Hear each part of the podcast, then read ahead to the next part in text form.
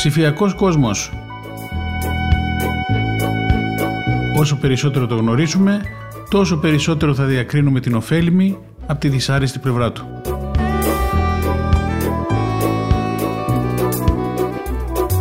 Με τον Νίκο Γκουράρο.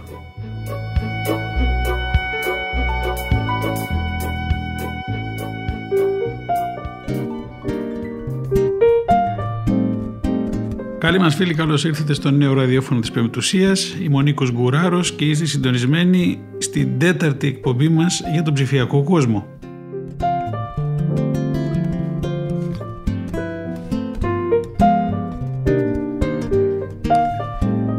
Θέλω σήμερα να συνεχίσουμε λιγάκι αυτό που κάναμε την προηγούμενη εκπομπή και μελετήσαμε αυτά τα καταπληκτικά, τα καταπληκτικά φυλάδια που εκδίδει το Ελληνικό Κέντρο Ασφαλούς Διαδικτύου, το οποίο τελεί υπό την αιγύδα του Ιδρύματος Τεχνολογίας και Έρευνας και το Ινστιτούτο Πληροφορικής.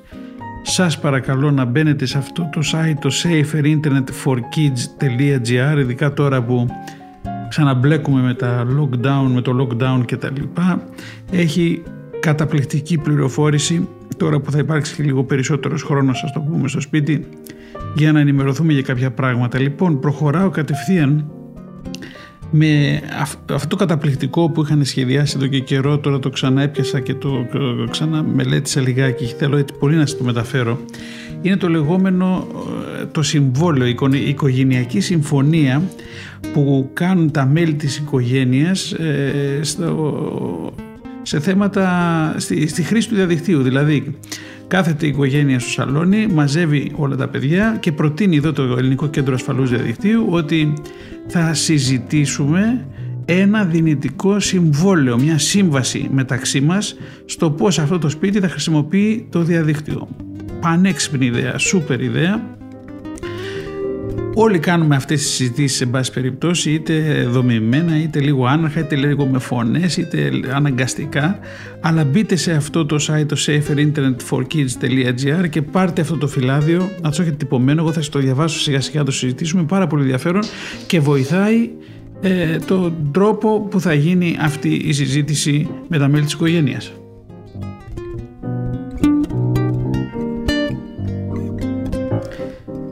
Λοιπόν, Άρα είναι καλός τρόπος για να ξεκινήσετε μια οικογενειακή συζήτηση για το διαδίκτυο και να συμφωνήσετε σαφή όρια για την ασφαλή και υπεύθυνη χρήση του. Αχ, το κάνω, το λέω πρώτος εγώ για να τα ακούω εγώ πρώτος. Πολύ καλό μου κάνουν αυτές οι εκπομπές, δόξα τω Θεώ. Και εμείς έχουμε παιδιά και όσο τα διαβάζω αυτά τα πράγματα νομίζω ότι είναι, μας, βοηθάει, μας βοηθάει πάρα πολύ. Λοιπόν ξεκινώντας, αρχίζουμε τη συζήτηση. Φανταστείτε ότι καθόμαστε όλοι μαζί και συζητάμε τώρα για το διαδίκτυο. Το πρώτο πράγμα που πρέπει να κάνουμε, που πρέπει να συζητήσουμε είναι τι μας αρέσει να κάνουμε στο διαδίκτυο. Είναι σημαντικό ο καθένας, ο μπαμπάς, η μαμά, τα παιδιά να πούνε τι μας αρέσει να κάνουμε στο διαδίκτυο, να εκφραστεί ελεύθερο ο καθένας ποιες εφαρμογές, ποια παιχνίδια και ποιους ιστότοπους χρησιμοποιούν περισσότερο. Είναι σημαντικό να ξέρουμε τι του αρέσει του καθενός και λίγο να ανοιχτούμε στη συζήτηση. Έτσι, εμένα μου αρέσει, είμαι πιτσιρικάς και μου αρέσει να παίζω το LOL. Εμένα μου αρέσει να παίζω Fortnite. Εμένα μου αρέσει να είμαι η μαμά και μου αρέσει να ακούω μουσική στο YouTube. Εμένα, εγώ είμαι μπαμπάς και μου αρέσει να παίζω τάβλη με τους φίλους μου. Εγώ είμαι ο άλλος γιος και εμένα μου αρέσει να βλέπω, να ακούω πνευματικά πράγματα. Πάρα πολύ σημαντικό να ξέρουμε ποιες οι εφαρμογές και τα παιχνίδια και οι ιστότοποι που χρησιμοποιούν περισσότερο. Έτσι, να, να είναι κομμάτι της κουβέντας. Προσέξτε, φτιάχνουμε ένα συμβόλαιο. Έτσι, ετοιμάζουμε δηλαδή μια σύμβαση μέσα στην οικογένεια και κάνουμε τη συζήτηση περί της συμβάσεως. Φανταστείτε το έτσι, είναι πολύ έξυπνο. Λοιπόν, ποια άλλη κουβέντα; Σε ποιες συσκευές, τεχνολογίες και παιχνίδια έχουμε πρόσβαση στο διαδίκτυο; Σαν οικογένεια. Άρα το συζητάμε αυτό. Έτσι. Ποιες είναι οι τεχνολογίες και τα παιχνίδια που έχουμε πρόσβαση στο διαδίκτυο; Βασικά τα παιδιά εννοείται θα σας πούνε ότι εμείς θέλουμε να έχουμε αυτό, έχουμε εκείνο, έχουμε το άλλο. Ε, οι μεγαλύτεροι μαθαίνουμε και από τα παιδιά έτσι, για το ποιες είναι αυτές οι τεχνολογίες και τα παιχνίδια, αν δεν τα ξέρουμε ήδη, αλλά και πάλι γίνεται μια συζήτηση οπότε ξέρουν, ακούγεται μέσα στην ενδοοικογενειακή σύναξη αυτή ε, τι θέλουμε να έχουμε πρόσβαση στο διαδίκτυο. Προσέχουμε, έχουμε θέσει ήδη κανόνες σχετικά με τις χρήσεις της τεχνολογίας που θέλουμε να συμπεριληφθεί στην οικογενειακή μας συμφωνία. Είναι πολύ σημαντικό. Δηλαδή πριν κάνουμε αυτή τη συζήτηση έχουμε θέσει ποτέ κανόνες; Ή ε, όλα γίναμε, όλα γίναμε φωνές; Ε, ο, ο Γιάννης είναι τρεις ώρες στον υπολογιστή, οπότε κάτι πρέπει να κάνουμε αυτό. Και πρέπει να τον κόψουμε, τον φωνάζουμε, αρχίζουμε τις φωνές, πλακωνόμαστε και προσπαθούμε να τον πείσουμε ότι πρέπει να είναι τρεις φορές κτλ. Όχι. Έτσι, εδώ ε, στην, στη συζήτηση αυτή τη συγκεκριμένη για, το, για, την, για την οικογενειακή μας συμφωνία είναι καλό να έχουν καταλάβει όλοι ότι υπάρχουν κανόνες και σιγά σιγά τους ξεδιπλώνουμε. Λοιπόν, το άλλο τι είναι η διαχείριση χρόνου. Συζητάμε τώρα όλοι μαζί έτσι πόσο χρόνο ξοδεύουμε στις συσκευές μας. Στις συσκευές ποιες είναι, είναι το κινητό, είναι το λάπτοπ, είναι ο υπολογιστής, είναι το, ε, η τηλεόραση. Άρα πόσο χρόνο ξοδεύουμε στη συσκευή μας. Το συζητάμε μεταξύ μας αυτό. Έτσι, εγώ είμαι 10 λεπτά με το κινητό την ημέρα ή είμαι 3 ώρες. Ο άλλος λέει, Μα εγώ είμαι μόνο 5. Ο άλλος λέει μόνο μία. Εσείς ξέρετε ότι ο, η κόρη σας είναι 5 ώρες την ημέρα μπροστά στην τηλεόραση, εν περιπτώσει. Αλλά ακούγεται αυτό, συζητείτε. Άρα γίνεται μια κουβέντα και όλοι λένε πόσο χρόνο ξοδεύουμε στις συσκευές μας. Πάρα πολύ σημαντικό. Μετά, πώς αισθάνεστε όταν χρησιμοποιούμε την τεχνολογία για πολλή ώρα; Πολύ ωραία ερώτηση για να συζητήσουμε. Είναι κάτι έτσι σαν να είμαστε σε μια. και σαν έχουμε και λίγο ψυχοθεραπεία αυτό, αλλά είναι πάρα πολύ ενδιαφέρον ότι οι γονείς με τα παιδιά συζητάμε και λέμε ο ένας τον άλλον πώς αισθάνεσαι όταν χρησιμοποιούμε τεχνολογία για πολλή ώρα. Πώς καταλαβαίνουμε πότε παρεμβαίνει η χρήση της οθόνης στην οικογενειακή ζωή; Πολύ ωραία ερώτηση. Έτσι και αυτό να συζητηθεί. Τι μπορούμε να κάνουμε για να αποφύγουμε την υπερβολική χρήση του διαδικτύου; Εδώ λέει ο καθένας τις απόψεις του. Η μαμά λέει το κάτι, ο μπαμπάς λέει το εξής, τα παιδιά λένε το ένα λένε το άλλο, αλλά πάλι έχει γίνει, φανταστείτε ότι άμα αυτό το συζητάμε τώρα μια ώρα, έχουμε ε, ήδη ε, ξεδιπλώσει το τι έχει ο καθένας από μέσα του για τη διαχείριση του χρόνου στο διαδίκτυο. Έτσι, πάρα πολύ ενδιαφέρον. Ε, τι, γιατί το κάνουμε όλο αυτό είπαμε, συζητάμε την ε, οικογενειακή μας συμφωνία, το συμβόλαιό μας, το, δια, το συμβόλαιο για τη διαδικτυακή χρήση μέσα στο σπίτι μας. Λοιπόν, το επόμενο τι είναι το sharing, η, η, λεγόμενη κοινοποίηση. Έτσι, συνεχίζω να διαβάζω το φυλάδιο αυτό του Κέντρου Ασφαλούς Διαδικτύου. Τι είναι ή δεν είναι εντάξει για κοινή χρήση στο διαδίκτυο; Πολύ ωραίο θέμα για συζήτηση. Τι πρέπει να ελέγχουμε πριν δημοσιεύουμε εικόνες και βίντεο; Μην μου πείτε τώρα ότι δεν θέλετε να δημοσιεύετε τα παιδιά που παίζουν μπάσκετ, τις επιτυχίες τους, τα γενέθλια, τα ταξίδια, χίλια πράγματα έτσι. Αλλά είναι σημαντικό καταρχήν να κάνουμε μια κουβέντα και να πούμε μεταξύ μας στην οικογένεια τι είναι και τι δεν είναι εντάξει για κοινή χρήση στο διαδίκτυο. Να ακουστεί αυτό, να το καταλάβουν όλοι. Και τι πρέπει να ελέγχουμε, ξαναλέω, πριν δημοσιεύουμε εικόνες και βίντεο, είναι πολύ προσοχή. Θέλει πάρα πολύ προσοχή αυτό. Πώς κρατάμε τις προσωπικές μας πληροφορίες ασφαλείς. Ξέρουμε ότι ε, όσο πιο αδαής είναι κάποιος στη χρήση αυτών των πραγμάτων, τόσο πιο εύκολα ε, στέλνει πληροφορίες προς τα έξω χωρίς να το καταλάβει καμιά φορά ή χωρίς να νιώσει τον κίνδυνο. Χρειαζόμαστε μια οικογενειακή διεύθυνση ηλεκτρονικού ταχυδρομείου που να χρησιμοποιείται κατά την εγγραφή σε νέους λογαριασμούς. Δεν είναι σούπερ αυτό που λένε αυτοί οι άνθρωποι εδώ πέρα στο το Κέντρο Ασφαλούς Διαδικτύου.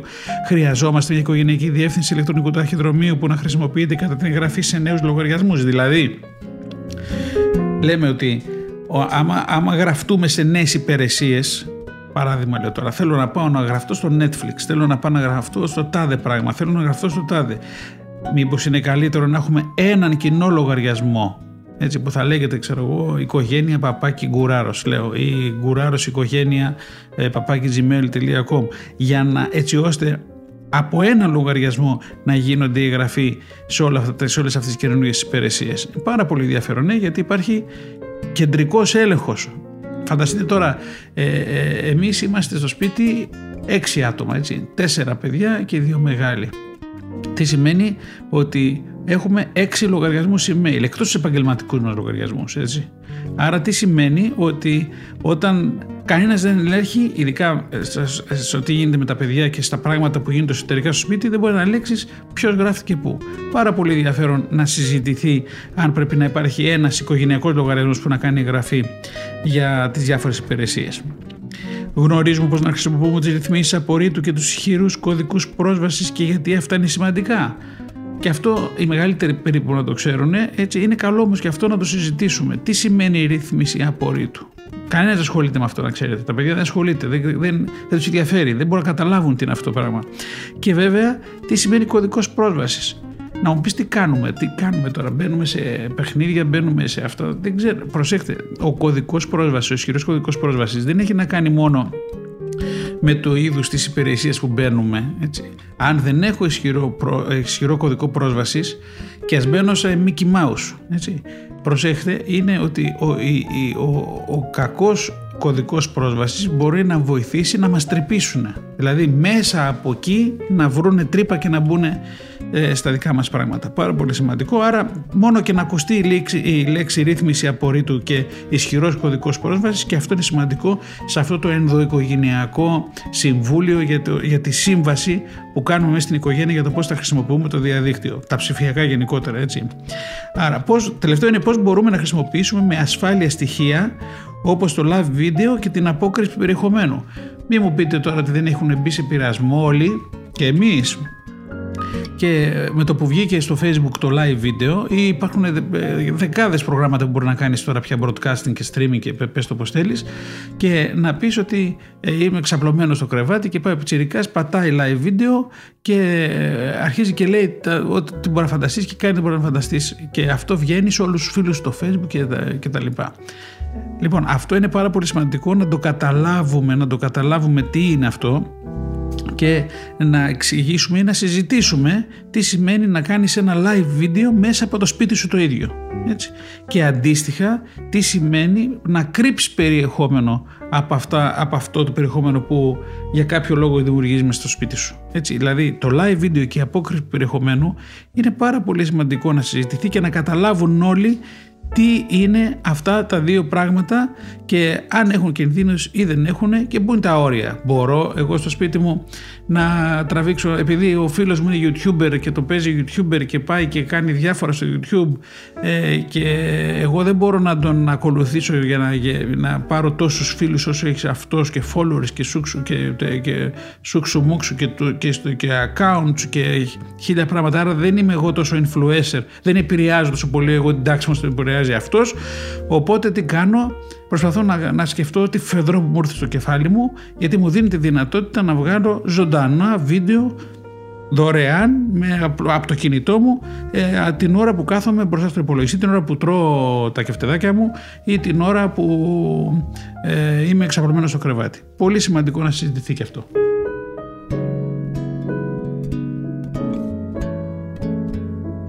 Συνεχίζουμε αυτό το φοβερό φυλάδιο του Κέντρου ε, Ασφαλούς Διαδικτύου που μιλάει για την ε, συμφωνία που θα κάνουμε, το συμβόλαιο που θα υπογράψουμε όλοι μεταξύ μας μέσα στην οικογένειά μας για το πώς θα κάνουμε σωστή χρήση του διαδικτύου. Έτσι. Δεδομένου ότι είμαστε και σε lockdown, τώρα αρχίζει πάλι να είμαστε μέσα στα σπίτια, πολλές ώρες μπροστά στα κουτιά κτλ, στις οθόνες κτλ. Λοιπόν, το διαδικτυακό περιεχόμενο, τι μπορούμε να κάνουμε αν δούμε στο διαδίκτυο κάτι που φαίνεται αναξιόπιστο. Το συζητάμε. Έτσι, αυτή, αυτά είναι, είπαμε, ε, θέματα προσυζήτηση για το λεγόμενο συμφωνητικό της οικογένειας. Έτσι. Τι μπορούμε να κάνουμε αν δούμε στο διαδίκτυο κάτι που φαίνεται αναξιόπιστο; Πότε είναι ασφαλές να κάνουμε λήψη αρχείων παιχνιδιών ή εφαρμογών ή να ανοίξουμε ένα σύνδεσμο. Ούτε αυτά τα δίνουμε πολύ σημασία, αλλά είναι πολύ σημαντικό να το εξηγήσουμε, να συζητηθεί και να καταλάβουμε αν ε, και όλοι οι άλλοι χρήστες, όχι μόνο τα παιδιά και η σύζυγός μας. Καμιά φορά ο σύζυγος είναι πιο έμπειρος ή η σύζυγος είναι πιο έμπειρη με τα ψηφιακά, εν πάση περιπτώσει. Ή πολλές φορές τα παιδιά είναι πολύ πιο έμπειρα από τη μαμά και τον μπαμπά. Άρα το να, να γίνει συζήτηση πάνω σε, αυτές, πάνω σε αυτά τα δύο ζητήματα είναι πάρα, πάρα πολύ σημαντικό. Γνωρίζουμε ποιες είναι οι απαιτήσεις ηλικίας ή τι σημαίνουν οι αξιολογήσεις στα παιχνίδια και τις εφαρμογές που χρησιμοποιούμε. Το βλέπουμε εκεί πέρα και λέει ότι ε, για να μπει στο τάδε παιχνίδι πρέπει να είσαι 16 plus, μετά, πάνω από 16 χρονών. Ή πάει ο άλλος και γράφεται σε τάδε υπηρεσία, ενώ ε, σου λέει ότι πρέπει να ότι είναι για 17 plus, ε, πάει και βάζει στη χρονολογία, στην ημερομηνία της γεννήσεώς του ότι γεννήθηκε ε, την τάδε χρονολογία για να δείξει ότι είναι 19 χρονών, ενώ είναι 14. Άρα αυτά είναι σημαντικά πάλι να τα, να τα συζητήσουμε και να ξέρουν όλοι στην οικογένεια ότι όταν μπαίνει στην τάδε υπηρεσία ή στο τάδε, ε, στην τάδε εφαρμογή, στο τάδε παιχνίδι, έτσι, το, αυτό το παιχνίδι επιτρέπεται μόνο για 18 πλάς, γιατί έτσι λέει μέσα. Οπότε καλό είναι και ο γονέας να, να προλάβει και να καταλάβει τι είναι αυτά τα, τα, τα σύμβολα που δίνουν ε, ε, οι παιχνιδάδες σε πάση περιπτώσει. Έτσι, και τουλάχιστον τα παιδιά ε, αν, που το, το ξέρουν σίγουρα αυτό, αλλά οι γονείς να προλάβουν και να καταλάβουν ότι ουσιαστικά για να, για να σου επιτρέψει η, ε, το, το παιχνίδι να μπεις και να παίξεις ε, ενώ είναι 18 plus κάτι, κάτι, κάτι έχεις κάνει πονηρούλικο και έχεις αλλάξει την ημερομηνία της γεννήσεώς σου στην εγγραφή. Έτσι, πολύ σημαντικό να το συζητήσουμε και αυτό. Επίσης και αξιολογήσεις. Έτσι έχουμε στα, στα αστεράκια διάφορα. Τι σημαίνει αξιολογήσεις στα παιχνίδια. Δηλαδή μπαίνω σε ένα παιχνίδι που με άριστα το 5 έχει 1 ή έχει 0. Έτσι, αυτό μπορούμε να το ψάχνουμε, να μας κινήσει λίγο την περιέργεια. Έτσι, τι σημαίνει να έχει 0 ή να έχει ξέρω εγώ, ε, εκατομμύρια αξιολογήσεις με 5, με άριστα. Και αυτό είναι κάτι που να ξέρουμε ότι τα, τα στεράκια που υπάρχουν εκεί πέρα έχουν το ρόλο που, για το λόγο που υπάρχουν. Άρα και αυτό το συζητάμε στην οικογένεια. Λοιπόν, χρειαζόμαστε περιορισμούς στις αγορές εντός παιχνιδιών ή εφαρμογών. Άλλη μεγάλη ιστορία και αυτό. Έτσι. Ανοίγω το κινητό μου, και μου έχει βάλει επειδή εγώ στο δικό μου, εγώ είμαι ο πιτσιρικάς έτσι, είμαι ο 12χρονος και επειδή πρέπει τώρα να έχω, έχω το κινητό γιατί με τα, τα σχολεία είναι μακριά και πρέπει να μπορούν να με βρουν οι δικοί μου, μου έχουν δώσει κινητό από 12 χρονών. Καλός κακός μου έχουν δώσει κινητό από 12 χρονών.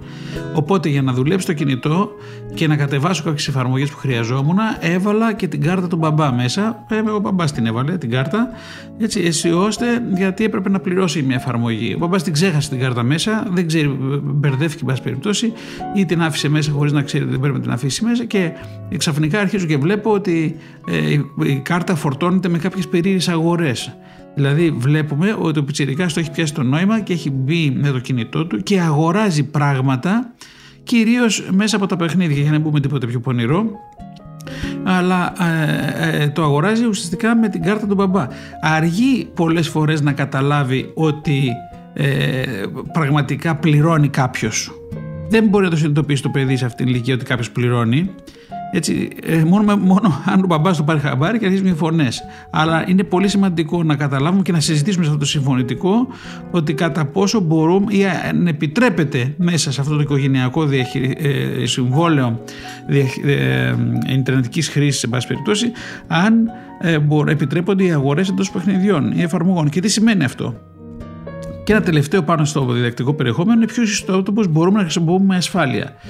Έτσι, μπορούμε να μπούμε σε όποιο ιστότοπο θέλουμε. Έτσι. Αν δεν έχουμε βάλει γονικούς ελέγχους, παρέντα κοντρόλς που λέμε κτλ., που θέλει πάρα πολύ προσοχή. Εγώ παρακαλώ όλους όσους με ακούνε να έχουν, ιδιαίτερα στις μικρότερες ηλικίες, να έχουν παρέντα κοντρόλς ε, παντού, στα, στα κινητά, στα τηλέφωνα, στα, στα κινητά, στους υπολογιστές ε, στο, στην τηλεόραση παντού όσο γίνεται να υπάρχει γονιδιακός, ε, γονικός, συγγνώμη, γονικός έλεγχος για να μπορούμε να καταλάβουμε για να μπορούμε να προσέξουμε μάλλον καλύτερα. Άρα είναι καλό και τα παιδιά στη συζήτηση που θα κάνουμε να συζητήσουμε όλοι μαζί ποιους ιστότοπους μπορούμε να χρησιμοποιούμε με ασφάλεια. Με ασφάλεια. Υπάρχουν ιστότοποι που μπαίνουμε μέσα, ε, παίζουμε ε, χαζοπαιχνίδια, αλλά ουσιαστικά πίσω από, τον, ε, από το συγκεκριμένο ιστότοπο υπάρχουν διάφορα πονηρά προγραμματάκια που μπαίνουν στην υπολογιστή μας και μας κάνουν πράγματα. Αυτό είναι το λιγότερο κακό που μπορεί να γίνει.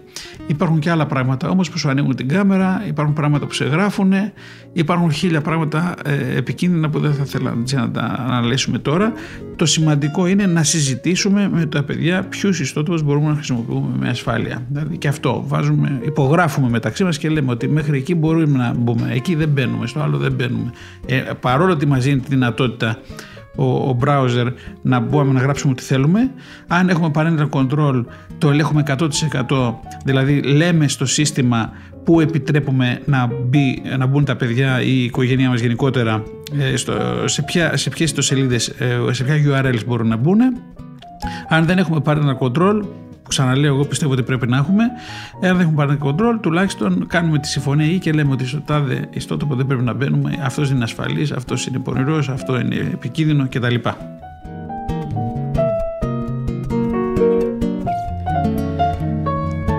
Και άλλο ένα πραγματάκι είναι η επικοινωνία. Και αυτό είναι πολύ σημαντικό. Ποιος μπορεί να συνομιλήσει, να παίξει παιχνίδια μαζί μας στο διαδίκτυο; Άλλη μεγάλη πικρή ιστορία. Έτσι, και, ε, το έχουμε δει και αυτό πολλές φορές, ιδιαίτερα αυτά με τα, με τα μεγάλα τα διαδικτυακά παιχνίδια που υπάρχουν αυτή τη στιγμή στην αγορά. Ξαφνικά βλέπεις ότι ε, ο, η κόρη σου ε, μιλάει αγγλικά με μια κοπέλα κάπου και ακούς, βλέπεις, μάλλον δεν την ακούς, βλέπεις τα μηνύματα που στέλνουν μέσα από τα συστήματα chatting που έχουν αυτά τα παιχνίδια και πάει να ρωτήσεις και λες με ποιον μιλάς τώρα; Και λέει, σου λέει η κόρη σου μιλάω με μια φίλη μου στην Ισπανία. Πού τη βρήκες αυτή τη φίλη σου στην Ισπανία; Τη βρήκα μέσα από το παιχνίδι και εδώ και 10 μέρες παίζουμε μαζί και είναι και αυτή και άλλες φίλες. Και τελικά πόσες φίλες είμαστε, λέει 150. Και παίζουμε, λέει, αυτό το παιχνίδι. Και κάθε βράδυ έχουμε ραντεβού κάθε δεύτερη μέρα στις 7 η ώρα το απόγευμα και παίζουμε το τάδε παιχνίδι. Λοιπόν, αυτό γίνεται έτσι. Καταλαβαίνετε τώρα τι σημαίνει αυτό. Καταρχήν δεν ξέρουμε άλλη άλλη πλευρά, αν είναι κορίτσι, αν είναι αγόρι, ποιος είναι από πίσω, τι σου γράφει, τι του γράφεις κτλ. Είναι πάρα πολύ σημαντικό λοιπόν να ξέρει η οικογένεια στο συμφωνητικό αυτό που θα κάνει έτσι, ε, χρήση του διαδικτύου ότι ε, τι, με ποιον επιτρέπεται να συνομιλήσει όταν είσαι ε, μέσα στα παιχνίδια, ε, τα, αυτά τα, τα παιχνίδια, ας το πούμε τα ομαδικά που παίζονται παγκοσμίως. Δηλαδή, μπορεί να παίξεις με ένα παίχτη που είναι στην Αφρική, με ένα παίχτη που είναι στην Ιαπωνία. Άλλο να πεις ότι έτσι, παίζω με τα ξαδέλφια μου τα οποία είναι στο Λονδίνο και είμαστε εγώ και εμείς εδώ η οικογένεια δική μας και η οικογένεια δική τους άρα ξέρουμε ότι είμαστε 6 άτομα που παίζουν συγκεκριμένο παιχνίδι και άλλο να πεις ότι παίζω αυτή τη στιγμή με κάποιους φίλους που είναι στην Αργεντινή, κάποιους φίλους που είναι στην Κίνα και κάποιους φίλους που είναι στην ε, Νότια Αφρική. Πάρα πολύ σημαντικό αυτό. Αν, το, ε, ε, επίσης, όταν θα δούμε ότι έχουμε τον συγκεκριμένο άνθρωπο απέναντί μας, στη συζήτηση που θα κάνουμε, που θα μας πει ο, ο, ο, ο, παιδί μας ότι ξέρεις, θα μιλήσω με τον Ντόμ που είναι στην Αμερική η ερώτηση είναι τον γνωρίζουμε αυτόν τον άνθρωπο μόνο από το διαδίκτυο ή τον γνωρίζουμε από το σχολείο; Δηλαδή αν αυτός ο Τόμ, ο Γιάννης, ο Θανάσης, η Κατερίνα είναι στο σχολείο και τους ξέρω από το σχολείο, τους ξέρω από το φροντιστήριο, τους ξέρω από τον μπαλέτο, τους ξέρω από το ποδόσφαιρο, από το μπάσκετ. Άρα βγαίνουμε και έξω, ξέρω την οικογένειά τους ε, ή τους ε, τους έκανα φίλους διαδικτυακά; Δεν σημαίνει ότι πάντοτε όλα αυτά είναι ότι οι φίλοι που κάνεις διαδικτυακά δεν είναι και καλοί, αλλά ε, είναι πολύ επικίνδυνο να μην γνωρίσεις με ποιον πραγματικά μιλάς ε, όταν ε, επιτρέπεις τον εαυτό σου να συνομιλήσεις με αγνώστους ουσιαστικά. Άρα, ποια ερώτηση κάνουμε, πώς μπορούμε να είμαστε ασφαλείς όταν επικοινωνούμε με ανθρώπους που γνωρίζουμε μόνο στο διαδίκτυο; Πώς μπορούμε να είμαστε καλοί φίλοι στο διαδίκτυο. Αυτή είναι σούπερ κουβέντα που πρέπει να γίνει στην οικογένεια. Λέει ο άλλος, τσακώθηκα, είμαι πολύ στεναχωρημένος σήμερα το βράδυ, λέει, γιατί τσακώθηκα με τον Κωνσταντίνο, ε, γιατί μου είπε το τάδε πράγμα ε, και δεν μου φέρθηκε καλά κτλ. Και, και, και στεναχωριέται και έχει πέσει στην κατάληψη. Ποιος είναι ο Κωνσταντίνος, είναι λέει ο τάδε που το γνώρισα στο Fortnite στο παιχνίδι ή το γνώρισα στο τάδε, στην τάδε υπηρεσία ή στην τάδε εφαρμογή. Μα ποιος είναι, υπάρχει αυτός ο Κωνσταντίνος, είναι άνθρωπος, τι είναι αυτός; Βεβαίως είναι, μου λέει, ναι, αλλά που μένει. Μα δεν ξέρω που μένει. Μα, είναι στην Ελλάδα, είναι στην Αμερική, δεν ξέρω που είναι. Λέει Κωνσταντίνος, λέγεται και έχουμε γίνει φίλοι εδώ και τόσο καιρό. Πάρα πολύ σημαντικό να ξέρουμε τι σημαίνει φίλος στο διαδίκτυο και ιδιαίτερα φίλος στο διαδίκτυο που δεν τον έχω γνωρίσει ποτέ ε, φυσικό τον τρόπο, ας το πούμε.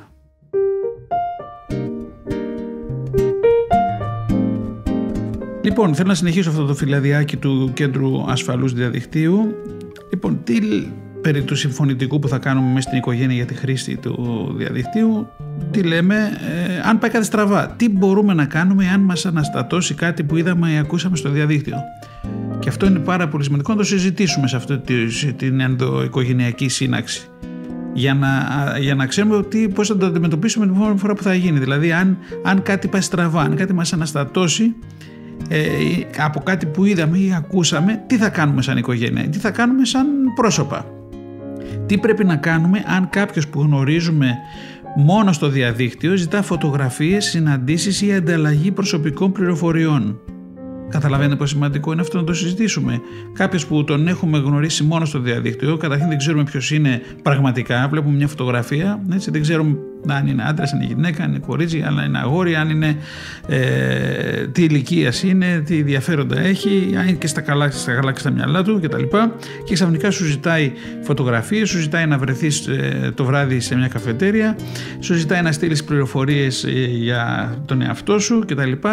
Ε, εσύ επειδή είσαι κλειστός χαρακτήρας ε, και μπορεί να μην έχει και πολλές φιλίες ή μπορεί να έτσι λίγο να είσαι μαγκωμένος γενικότερα. Βρήκες κάποιον ο οποίος αρχίζει να ενδιαφέρεται για σένα αρχίζει και τους στείλει φωτογραφίες αρχίζει κλείνεις ραντεβού έξω κτλ και, και αρχίζει το μεγάλο πρόβλημα. Άρα είναι σημαντικό να το συζητήσουμε αυτό σε αυτό το περίφημο συμφωνητικό που θα κάνουμε ε, στην οικογένειά μας. Έτσι, τι θα κάνουμε αν κάποιος από αυτούς που έχουμε γνωρίσει μόνο μες στο διαδίκτυο αρχίζει και γίνεται λίγο αδιάκριτος να το πούμε έτσι. Ε, και, το, και ένα απλό πραγματάκι γνωρίζουμε πολύ ότι τα κουμπιά αναφοράς και μπλοκ.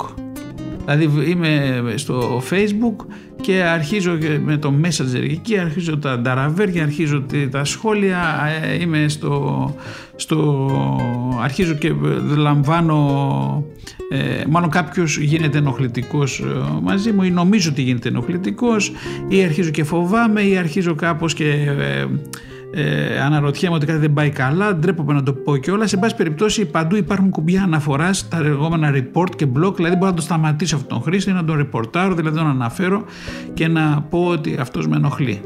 Τουλάχιστον σε αυτή τη συζήτηση που θα κάνουμε οικογενειακά, είναι καλό να πούμε ότι σχεδόν σε όλα αυτά τα συστήματα επικοινωνίας αλληλεπίδρασης, ε, κοινωνικά δίκτυα κτλ. Υπάρχουν κουμπιά αναφοράς και blog. Τουλάχιστον να το ξέρουμε μεταξύ μας αυτό. Και κλείνουμε αυτό το φυλαδιάκι, το καταπληκτικό φυλάδιο, αυτό την οικογενειακή συμφωνία, το οποίο μας λένε εδώ οι άνθρωποι του Κέντρου Ασφαλούς Διαδικτύου ότι πώς μπορούν οι ρυθμίσεις γονικού ελέγχου να βοηθήσουν την οικογένειά μας. Δηλαδή, εδώ υπάρχει φόβος και τρόμος. Λέμε, θα βάλουμε parental control, γονικό έλεγχο. Και αρχίζει μια μάχη. Μα εγώ μεγάλωσα, εγώ με αυτό θα μου βάλεις γονικό έλεγχο και τι είμαι παιδάκι; Είναι 14 χρόνων και λέει: Τι είμαι παιδάκι εγώ. Ε, μόνο, μόνο εσύ δεν με αφήνεις. Μόνο εσύ είσαι ο πατέρας και η μάνα που μου βάζετε γονικό έλεγχο. Κανένας από τους φίλους δεν έχει γονικό έλεγχο κτλ. Και, και γίνεται ένα μακελιό γιατί δεν δέχονται το γονικό έλεγχο. Δηλαδή δεν δέχονται να ελέγχονται από πλευράς χρόνου, δεν ελέγχονται να, να ελέγχονται το τι βλέπουν. Ε, λογικό είναι, δεν τα θέλουν όλα αυτά. Αλλά α, ο γονικός έλεγχος υπάρχει, τα συστήματα parental control υπάρχουν και σας παρακαλώ να τα χρησιμοποιείτε ε, όσο γίνεται περισσότερο. Το λέω για να τα ακούω πρώτος. Λοιπόν, άρα στη συζήτηση που κάνουμε και, και τελειώνουμε αυτό το, το, το, το, συμφωνητικό που, τη σύμβαση που πάμε να κάνουμε μεταξύ μας όλοι στη χρήση του διαδικτύου στην οικογένειά μας είναι ε, γιατί πρέπει αυτές για, γιατί οι ρυθμίσεις αυτές του γονικού ελέγχου είναι χρήσιμες και γιατί βοηθούν την οικογένεια. Άρα είναι πολύ σημαντικό να καταλάβουν όλοι γιατί γίνεται αυτό το πράγμα. Τελευταίο, τι θα συμβεί αν ένας από εμάς πάσει την οικογενειακή συμφωνία; Ε, φοβερό, ε. Δηλαδή, ε, τα συμφωνήσαμε όλα αυτά. Έτσι, έχουμε κάνει τώρα δύο-τρεις μέρες αυτές τις συναντήσεις. Έχουμε αποφασίσει πώς θα κινούμαστε στον κόσμο του διαδικτύου και ξαφνικά κάποιος ε, σπάει τη συμφωνία. Τι κάνουμε εκεί, είναι καλό και αυτό να συζητηθεί. Ότι αν θα σπάσει η συμφωνία αυτή συγκεκριμένη, θα έχει αυτές τις συνέπειες.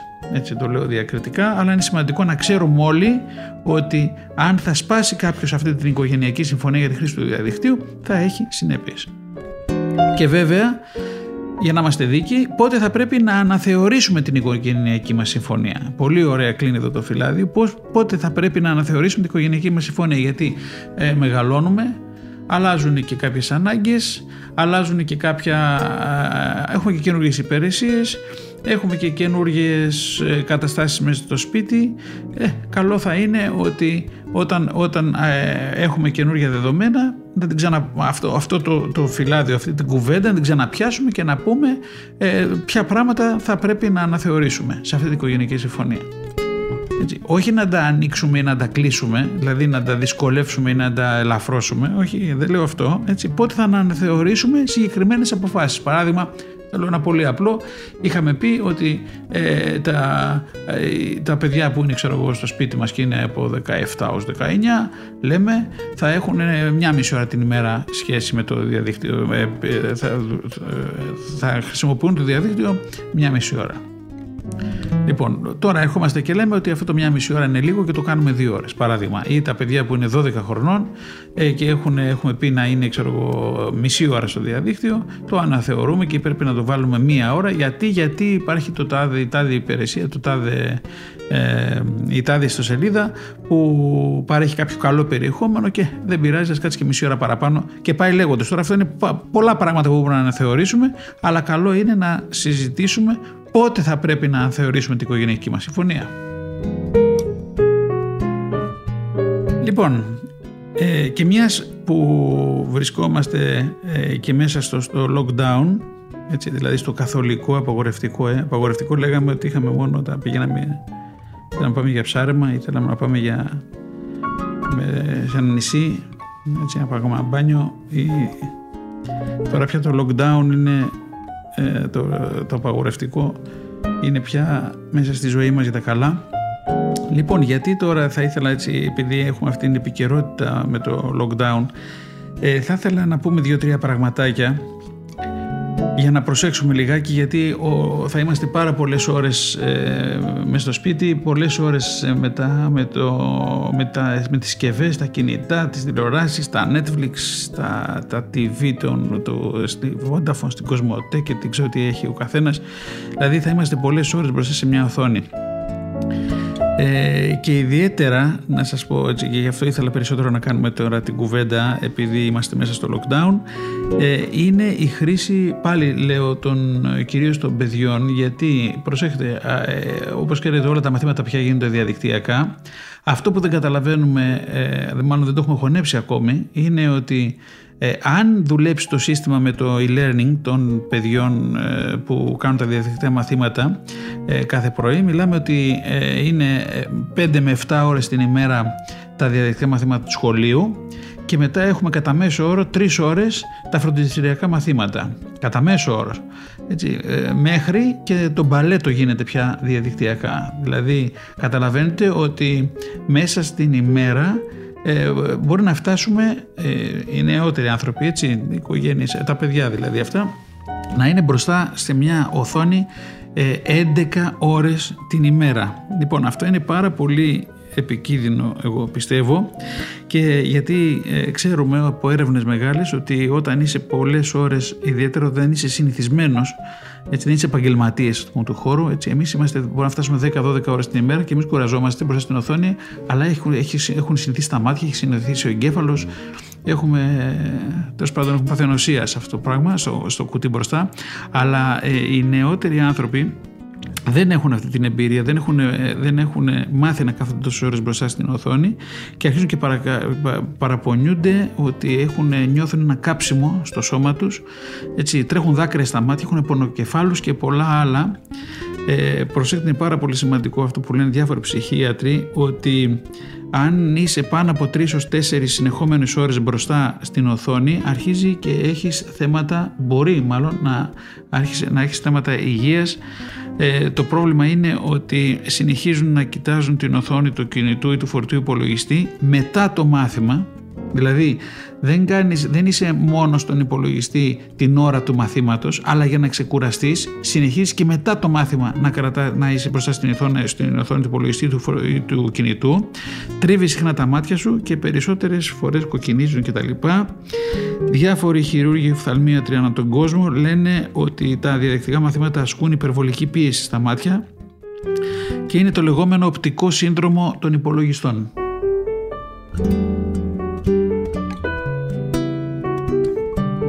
Λοιπόν, ξαναγυρίζω στο οπτικό σύνδρομο υπολογιστών. Θέλω να πούμε δύο κουβέντες για να καταλάβουμε, γιατί τώρα αυτό τον καιρό, ιδιαίτερα οι νεότεροι άνθρωποι, θα, είμαστε, θα είναι ε, περισσότερο χρόνο μπροστά σε ε, συσκευές, σε οθόνες.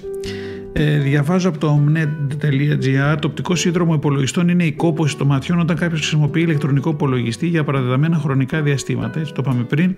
Τα συμπτώματα είναι συνήθως προσωρινά και υποχωρούν από μόνα τους, μπορεί όμως να προκαλέσουν έντονη δυσφορία ή να επιδεινώσουν ήδη υπάρχοντα οφθαλμολογικά προβλήματα. Δηλαδή, αν έχουμε πρόβλημα με τα μάτια μας, μπορεί να την πατήσουμε περισσότερο αν έχουμε αυτό το περιβόητο σύνδρομο οπτικό σύνδρομο υπολογιστών. Σύμφωνα με την Αμερικανική Οπτομετρική Εταιρεία, τουλάχιστον ο ένας στους δύο εργαζόμενους μπροστά στην οθόνη εκδηλώνει κάποιο πρόβλημα με τα μάτια του. Με το 31% των ατόμων ηλικίας άνω των 18 ετών να αφιερώνουν ήδη τουλάχιστον 5 ώρες την ημέρα μπροστά σε ένα κομπιούτερ, tablet ή smartphone, συμπτώματα τα συμπτώματα αυτά πιθανότατα θα καθίσονται όλο ένα πιο συχνά σύμφωνα με την εφημερίδα New York Times.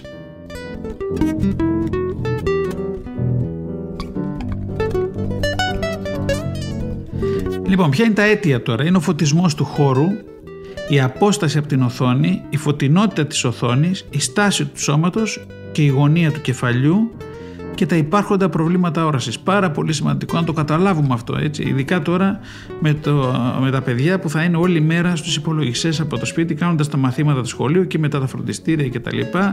Έτσι έχει σημασία πως κάθεσαι, έχει σημασία τι φωτισμό έχεις στο χώρο. Σου λέει ο άλλος εγώ θέλω ένα σκοτάδι. Μα δεν μπορεί να κάτσει με σκοτάδι 10 ώρες μπροστά στον υπολογιστή. Έτσι. Ή ο άλλος σου λέει θέλω να κάθομαι ξαπλωμένο στο κρεβάτι και να βάζω το λάθο πάνω στην κοιλιά μου. Δεν γίνεται αυτό. Εντάξει, άρα πρέπει ε, ή ξέρουμε ότι φοράμε γυαλιά και έχουμε κάποιο πρόβλημα ε, όρασης και παρόλα αυτά δεν προσέχουμε το φως του χώρου και τα λοιπά. Είναι πάρα πολύ σημαντικό λοιπόν να δούμε αυτά τα αίτια. Τα συμπτώματα, τα συνδέστερα συμπτώματα του οπτικού συνδρόμου υπολογιστών, τι είναι κόπος των ματιών, πονοκέφαλη, θα μπει η θολή όραση, ξηροφθαλμία, πόνο στον αυχένα και τον ώμο. Λοιπόν, όταν, τα καταλα... όταν ε, αρχίζουμε και έχουμε τέτοια πράγματα, βαράμε καμπανάκι και κατευθείαν στον οφθαλμίατρο και σε ειδικούς εν πάση περιπτώσει που ασχολούνται ε, με την, ε, με την μεγάλης διάρκειας χρήση εν πάση περιπτώσει του υπολογιστή για να δούμε ε, πώς μπορούμε να γλιτώσουμε τα χειρότερα, τι μπορούμε να κάνουμε με τις παρακάτω απλές πρακτικές, θα μειώσουμε τις επιπτώσεις του οπτικού συνδρόμου υπολογιστών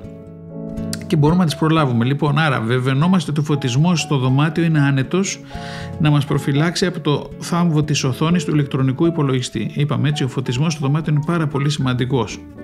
Τοποθετούμε την οθόνη του υπολογιστή μας έτσι ώστε το κεφάλι μας να βρίσκεται σε μια άνετη και φυσική στάση καθώς κάνουμε δουλειά μπροστά στον υπολογιστή, δηλαδή καθώς κάνουμε το μάθημα προς τον υπολογιστή.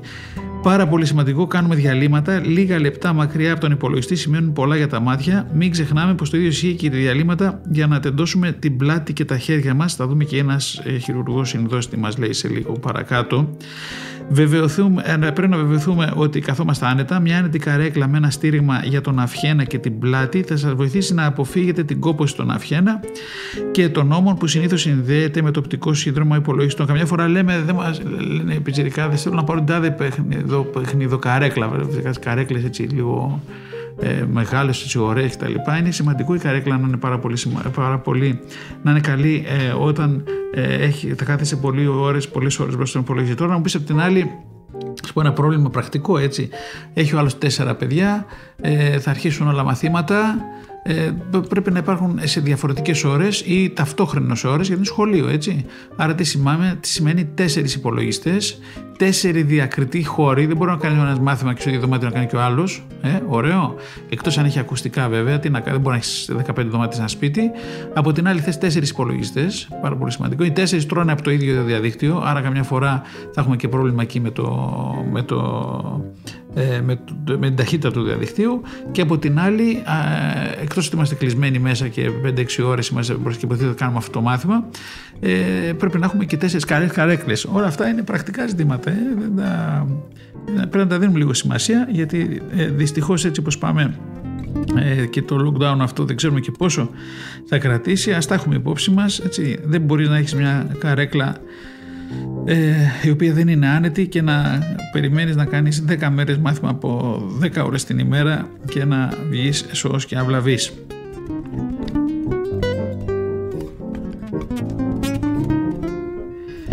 Υπάρχουν και κάποια γυαλιά, τώρα δεν τα λέμε αυτά, δεν τα προτιμούμε για τα παιδιά βέβαια, αλλά για άτομα ηλικίας ε, κάτω των 40 ετών που δεν έχουν ακόμη πρεσβειοποία συνιστούνται συνήθως μονοαιστιακά γυαλιά, ενώ για τους μεγαλύτερους που έχουν πρεσβειοποία συνιστούνται διπλοαιστιακά ή πολυαιστιακά γυαλιά, χωρίς γραμμή δηλαδή, αναλόγως με τις ανάγκες του χρήστη του. Τα διπλοαιστιακά γυαλιά μπορούν να έχουν στο πάνω μέρος μεγαλύτερη από τη συνήθι ζώνη για διάβασμα, ώστε να μην ανεβοκατεβάζει το κεφάλι σας από το πληκτρολόγιο στην οθόνη όταν γράφετε. Ναι, καταλαβαίνετε πόσο σημαντικό είναι αυτό, έτσι.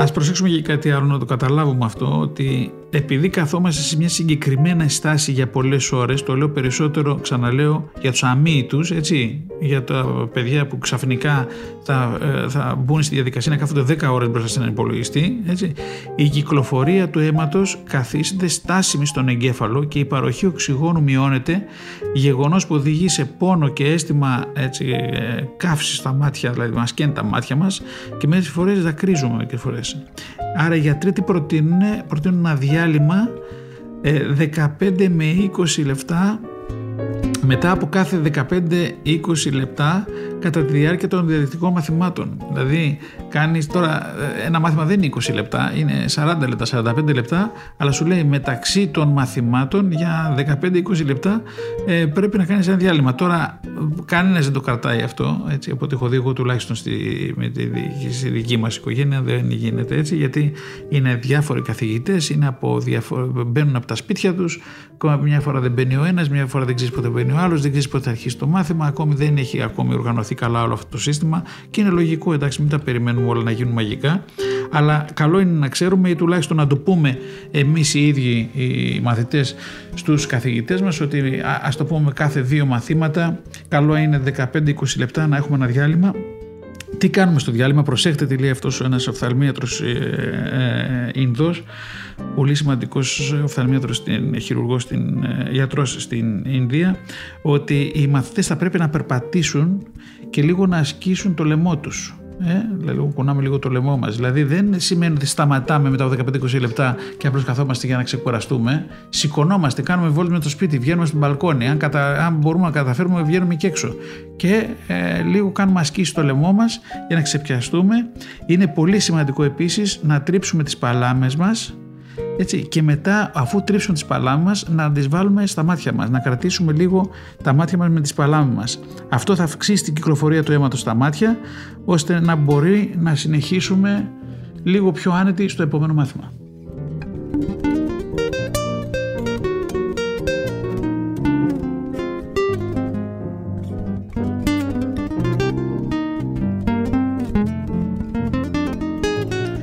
Λοιπόν, ο χρόνος μας δυστυχώς τελειώνει. Αυτό το θέμα με, το, με τη χρήση του διαδικτύου των ψηφιακών μέσων τώρα μέσα, στη, μέσα στο lockdown ε, και ειδικά που είμαστε κλεισμένοι μέσα στα σπίτια με πολλές ώρες μπροστά στις οθόνες είναι πολύ ενδιαφέρον, πάρα πολύ μεγάλο, θέλει λίγο προσοχή.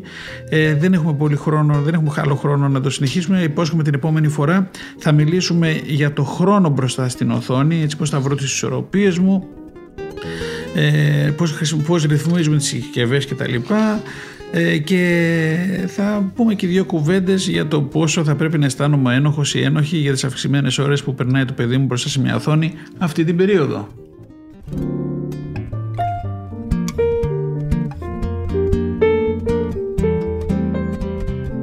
Επίσης ε, θα πούμε και δύο πράγματα για το πώς να μείνω ασφαλής στο διαδίκτυο κατά την περίοδο της πανδημίας κυρίως του lockdown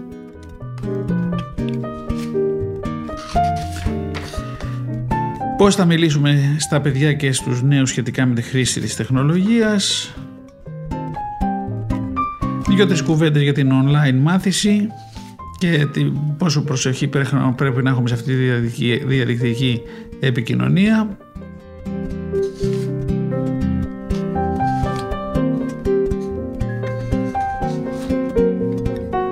Θα πούμε και λίγο για τις απάτες που γίνονται αυτό τον καιρό από μερικούς επιτίδιου που βρίσκουν ευκαιρία τώρα που είμαστε κλεισμένοι σπίτι να μας δυσκολέψουν λιγάκι.